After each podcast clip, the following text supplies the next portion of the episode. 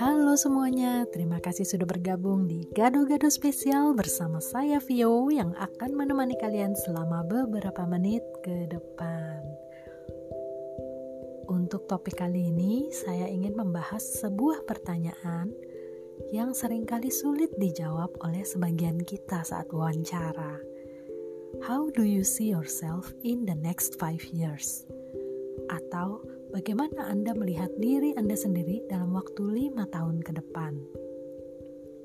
Saya ingat dulu waktu saya belum lama lulus kuliah dan belum punya banyak pengalaman melamar sana-sini, saya tidak bisa menjawab ketika menghadapi pertanyaan tersebut.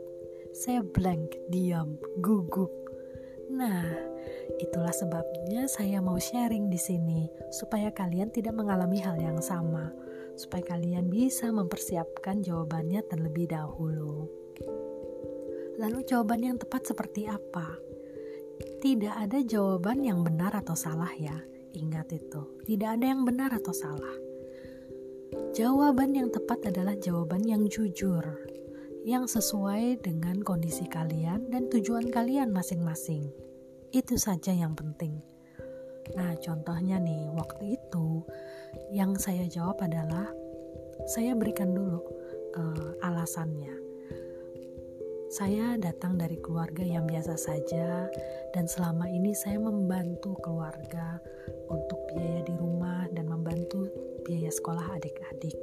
Karena itu, dalam lima tahun ke depan, saya berharap saya memiliki pekerjaan yang tetap, income yang tetap, sehingga saya bisa terus membantu keluarga dan saya bisa menabung untuk membangun masa depan saya.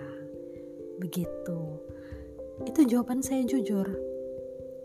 Nah, kalian juga bisa mem membuat versi sendiri, versi kalian sendiri kalau kalian berasal dari keluarga yang berada, tidak perlu membantu orang tua, ya kalian bisa mengeksplor tujuan personal kalian masing-masing.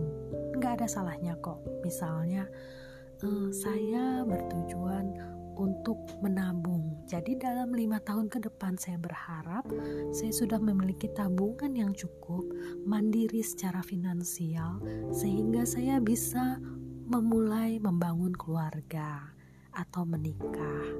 Salah nggak? Enggak kok. Itu jawaban yang tepat bila itu memang jujur dan tujuan kalian. Oke, segitu aja ya tips dari saya kali ini. Coba deh ambil kertas dan mulai coret-coret draft out. Kira-kira jawaban kalian akan seperti apa ya? ya. Yang penting tujuan itu berisi sesuatu yang positif ya dan membangun secara pribadi. Menabungkan positif.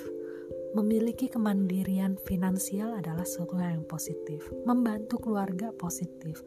Bertujuan menikah juga positif kok. Menikah itu ibadah. Ya. Jadi tidak ada yang salah, tidak ada yang benar.